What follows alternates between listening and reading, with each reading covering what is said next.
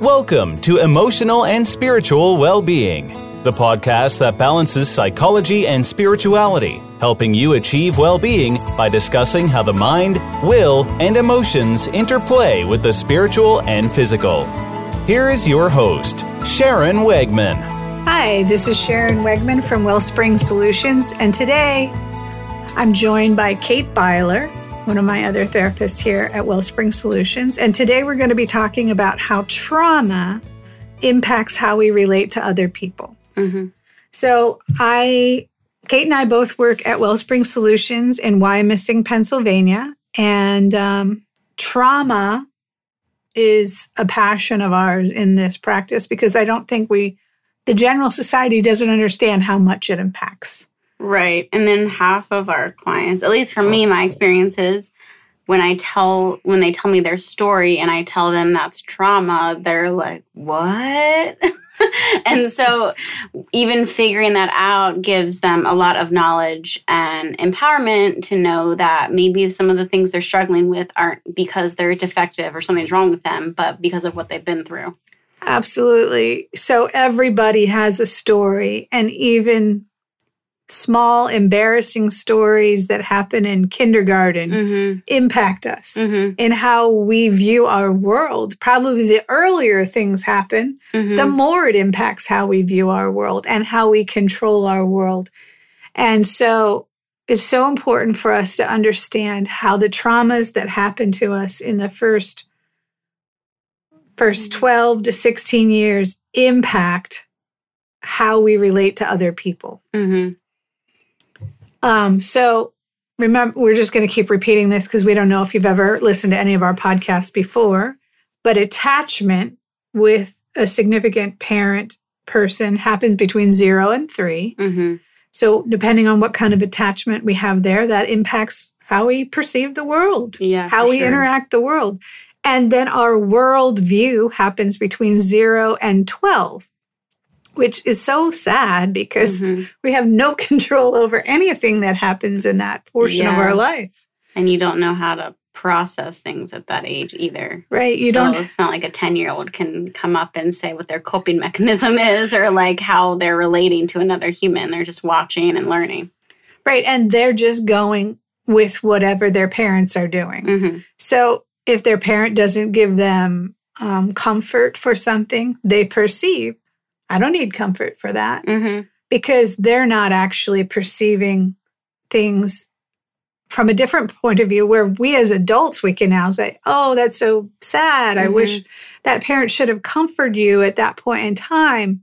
But if you didn't know that Right. It's not your normal. right? And so a lot of people don't even know that today. Hmm so today uh kate why don't you introduce like why we want to talk about this Well, we've just found that like, I mean, I guess within like our sessions with clients, right, there's just like a theme of powerlessness when it comes to their relationships and a lot of negative, maybe coping mechanisms you held on to were learned at that young age after a trauma or through a trauma you now carry into adulthood, even though you think you might have moved on from that trauma. So there's an imbalance of like, oh, I moved on from this, but we still hold these negative things that hold us back from living fuller relationships. Absolutely. So even that um, kindergarten story that happened to you that was so shameful and so upsetting creates new, you began starting coping mechanisms at a very early age Mhm. and you're just not even aware of it Right, because it's become part of who you are. Right. So let's talk about it.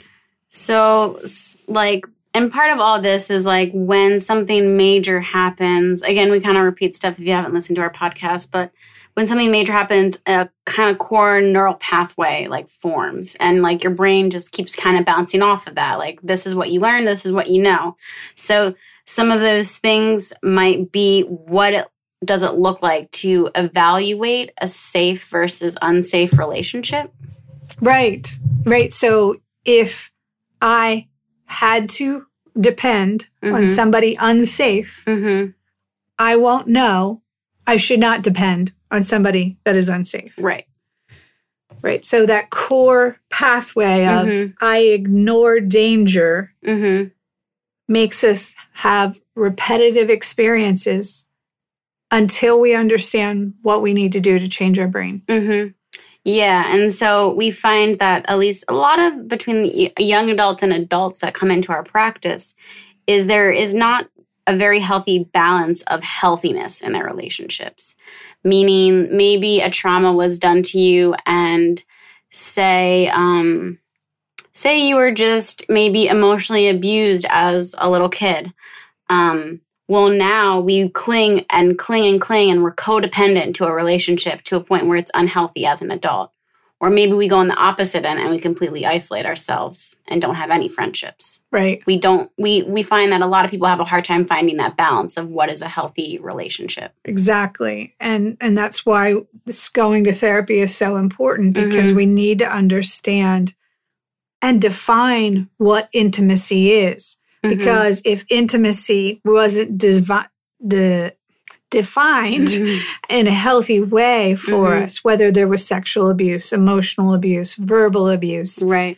if any type of abuse or trauma existed in our intimate relationships, then relationships in general become dangerous to us. Yeah. And I think I think something that like seems to be a relief when I let my clients know this is like don't be ashamed of how you've built up relationships or how your brain experiences relationships right now. Like if you're hearing this and you're like, "Oh wow, like I definitely have codependent friendships or I definitely can't get close to anyone." Um really like your brain is actually trying to save you from danger Yes. it's just not in the way you need it now. We need good friends, we need healthy friendships, but your brain just doesn't understand that until you're able to work that out in therapy. So, really, like, your brain is doing its job because what it doesn't want to feel is those exact feelings of trauma you felt when you were little. That's a really good analogy.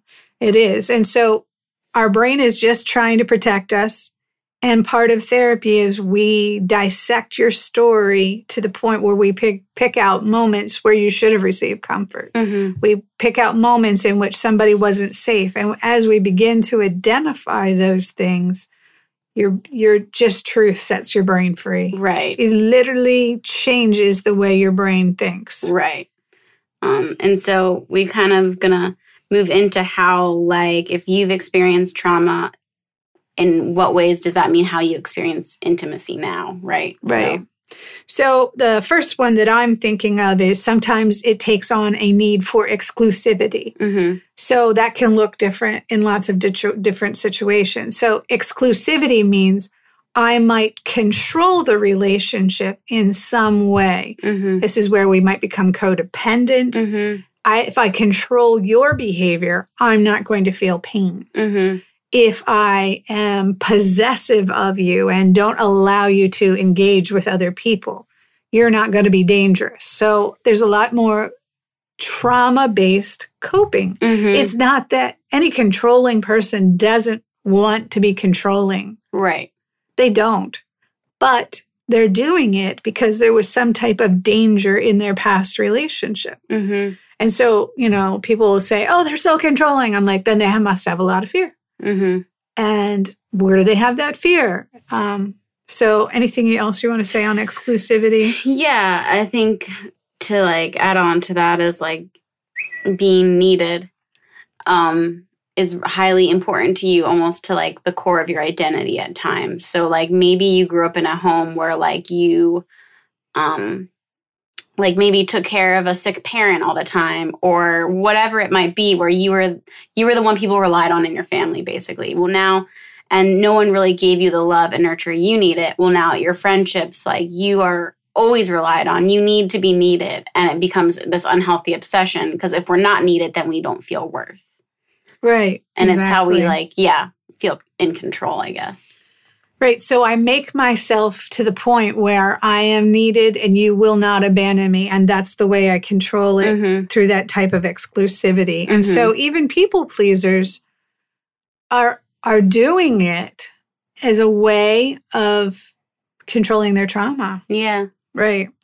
Um, the next one is um, you might sabotage a Mm, lot of mhm. relationships because, again, if intimacy is dangerous because of whatever your story was, hmm then you have to sabotage any type of relationship. This one's a little harder to recognize because hmm people are not aware that they're they're purposely sabotaging relationships. Yeah, absolutely. And I sometimes I tell clients like if it feels uncomfortable, like in a way where it's new, like if feeling loved by this person feels uncomfortable or feeling safe feels uncomfortable, like press into that a little bit. Because usually what's comfortable is maybe being treated poorly, maybe being Yes. used.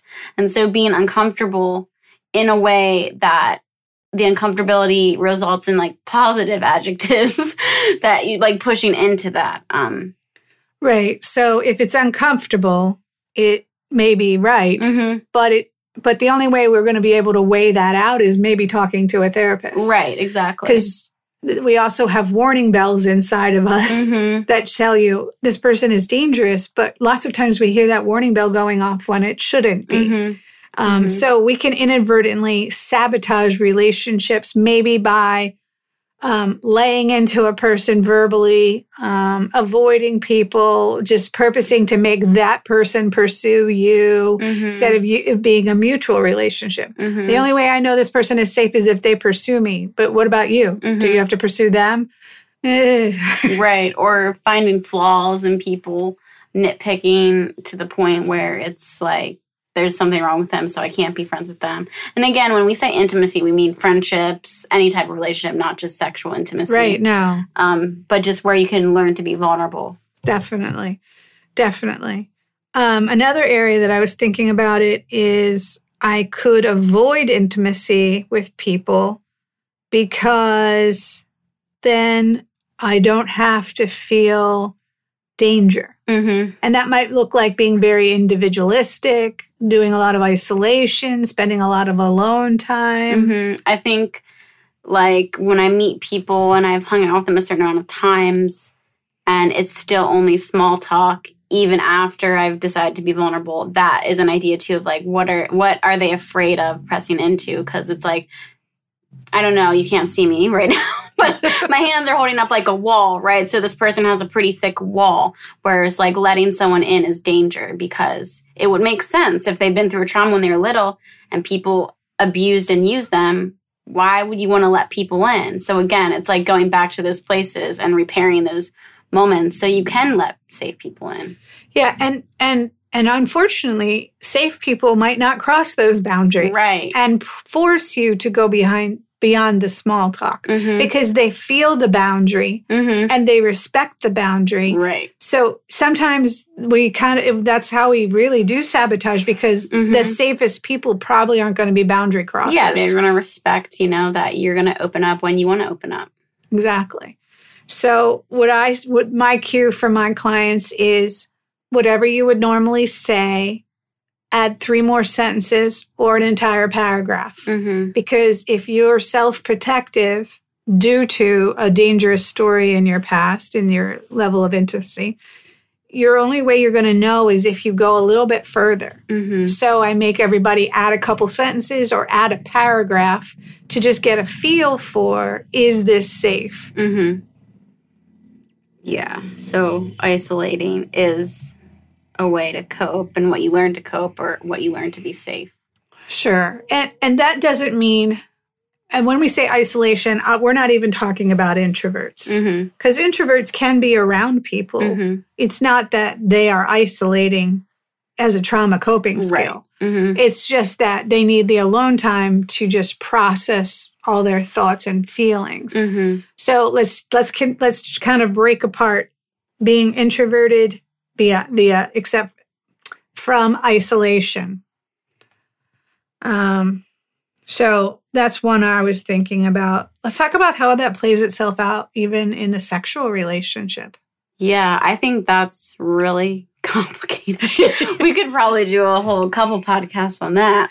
But I mean, I think in general, it stunts like your idea of intimacy. And I think a, a lot of like the work I'm passionate about is working with sexual abuse victims. And a lot of times it's first of all validating that like it's okay that you want to feel safe and that certain things are triggering because sexual abuse, we were saying earlier, is like affects mind, body, soul, spirit, everything to your core. Um, because it is so intimate and invasive, and someone violated you in that way. Well, you might just have to learn to start being kind to yourself to know, hey, like, these are my boundaries and communicating. That's why therapy is so important because sometimes you don't know what those are. You don't. You And- don't. It, unless you talk about it, it definitely is going to affect your marriage or, you know, those types of relationships. Right. So we always encourage people who come in here. We do extensive use of workbooks and Mhm. books because we just literally have to retrain all the ways the trauma has impacted how we're relating. Mm-hmm. And it's so many different ways. Even how we use religion or how we don't use religion Mm-hmm. can be very sourced from a Mhm. trauma response in our Mhm. childhood. Mm-hmm. Um, that's a common thing that most people don't understand um, because th- that means I have to lean into a God. Mm-hmm. And that's super scary because God allowed bad things to happen to me because Mhm. he has a, he's just allows us to have free will. So he can't necessarily control it. Mm-hmm. So, how our God image is formed is very trauma based many times. Mm-hmm. Yeah. Um, I think that that reminds me of like so how you see God, but then how you see men, how you see people. Like we forget that you know pivotal moments in our brain change the chemistry of it forever for how we see someone or or feel fear or on edge and that's a lot of stuff we do at the practice too here is like help educate people like you probably feel hyper vigilant when you're in a when a man's standing behind you in line because of maybe what happened to you. It doesn't mean that man's a predator, but it's okay if you feel on edge. Yeah. And here's how we can help you. And so that interacts with all of the all your intimacy going forward. Yeah. So the biggest thing is get in here to therapy and tell your story and and figure out your story so that we can really help you figure out what are your trauma coping skills because we just sometimes most people don't know what their trauma coping oh, skill Oh, is. for sure. And because it's your normal for so long, it it just is like what you do. Like Right. you don't see that as causing harm. Exactly. And and that even goes into self-harm as Mhm. adults. Right. You know, maybe you as a young adult who was just learning to have feelings didn't know how to process those feelings. Mhm. Wa- listen to our self-harm podcast. maybe you didn't know how to process feelings, so you just acted on them and used self-harm. hmm But adults do it too, hmm and it just looks different. Yeah, it can look like being obsessed with. I think for women, what comes to mind is being obsessed with how we look, whether that be exercising, controlling our eating. I, I know men struggle with that too, but that definitely is like a route that's easy for women to go down to is um, being being able to control to the point where it's you know taking up all your time. Right. So we might use um, our physical appearance, Mhm. and that means we might do a lot of things in an obsessive way hmm to keep ourselves from feeling dangerous. hmm And what that means is if that was a point in which I was abused because of my weight, because Mm, of whatever, or what things, and it, we weren't, we don't even recognize sometimes that we've been No, abused. It's just something that was talked about all the time. hmm So as a result of that, I might be very trauma focused on my weight as a way to protect myself from Mhm. feeling pain. Right. Um, another universal one is probably work. Absolutely. um, spending so much time at work that you are choosing not to feel or deal thing deal with things that you might need to, or it's just a new way to cope. Sure. So so work can be addiction, Mm-hmm. right? Um, drugs can be an addiction. Mm-hmm. Alcohol can be an addiction. Internet, Mm-hmm. gaming, all these it, yeah. I mean, you name it, anything can become an addiction. But what Mhm. does the addiction do? mm-hmm. It causes us to not feel pain. right. So our addiction is very trauma based. Mm-hmm. And it's not just because I inherited it.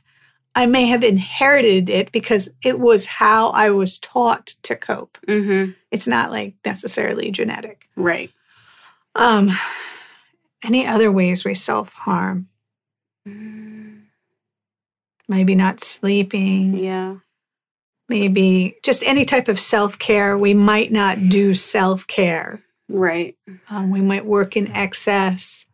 And that's our way of feeling not traumatized. So even in the Pennsylvania Dutch culture, I, I say when I have somebody in here, they're like, I can't sit still. If I do, I immediately feel lazy. and I'm like, where does that come from? Mm-hmm. Where uh, it's a message that they heard Mm-hmm. repeatedly in their lifetime. And so, as a result of that, they have great difficulty giving themselves the care that they need Mm-hmm. because it feels more dangerous to not do something Mm-hmm. Than to just give themselves rest and care. Right. And it's like, I think the hard part with all this too is sometimes like your parents or caregivers don't necessarily have to explicitly talk about their, this is what you watch, right? So if you just watch your parents work their whole life and don't take time for themselves, well, we just do what we learn, like we do what we know. And we can't expect ourselves to do anything better until we teach ourselves how to. So it is can always just be what m- is modeled to you too. You don't have to be sitting here and being like, "Oh, well, my parents never said that to me." No, but they modeled it to Yeah. you. And what is more truth? Words or actions, Mhm. people? It's the actions. Mhm. So even if they say one thing and do the other, their truth was their actions. Right. Because probably no one would say it is evil to rest, No. Right. but they choose to not do it. Mm-hmm. That's speaking a whole other thing. Oh, great. We got a chainsaw outside our window. Hopefully you can't hear that that much. we got all kinds of things going on here right now. Um, Um, what else, Kate? I guess that just transitions into one of our last points, which is how the way you were parented, if that was traumatic as a child, that means when you have your own children, you want to control them not being traumatized. So you're almost living the life you wish you had sometimes through your child, which gets really messy. and triggering. Absolutely. Because you are more triggered by that scenario than the child is. Mm-hmm. And so you're bringing so much anxiety into that scenario Mm-hmm. that the child isn't experiencing Right. until you model it for them. Right. So, like, if you, I'm just totally making up an example off the top of my head. If you had an encounter, if as a female, maybe you had an encounter at a movie theater or a mall where a male maybe groped or touched you, right? So, and you hated how you felt, it was very, sh- it felt very shameful, etc. Well, now your child doesn't get to go to the mall by themselves when they're an appropriate age to as a teenager, but they didn't live your trauma. So that's what I'm talking about is Yeah. like there's you want to make sure but they didn't live your life. And that's that's a hard thing I think for the mind to understand. Absolutely. So again, we can parent out of trauma Mhm. and control it by controlling our children, Mhm. by controlling things that happen to them. Mhm. And that actually doesn't help them at all because uh, if like we have sometimes like parents won't give their kids any kind of electronic device until a very lengthy time in. Mhm. And I'm like, but you're not teaching them Right. how to monitor themselves. Mhm. You're not teaching them how to do that. You're just controlling it Mhm. for yourself. Well, I'm controlling it for them too. Well, fine, put software on there, put Bark on there, Mhm. put other software on there so you know where they're going. Right. Have like time limits depending on what the electronic is. Sure. Like you can still be the parent, but allow your kid to be in the times. like it's just culturally, you just have to kind of let your kid be in the culture that they're in, but talk them through it. Yeah, exactly.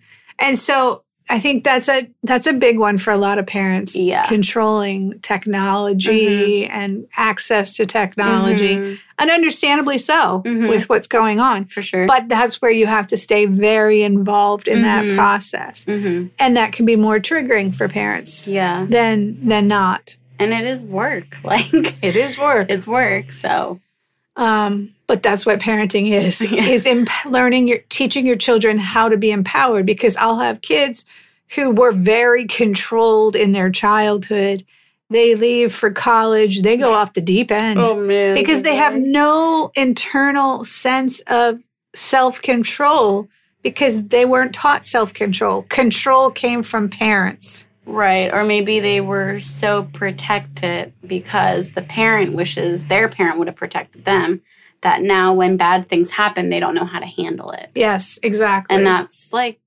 that's hard. That's really hard to be a young adult and then have your first stressful, traumatic thing happen and you don't know how to hand, how to handle it. you don't know how to go and talk to an authority figure because your parents did it for Yeah. you. You don't know how to advocate for self because your Mhm. parents did it Right. for you.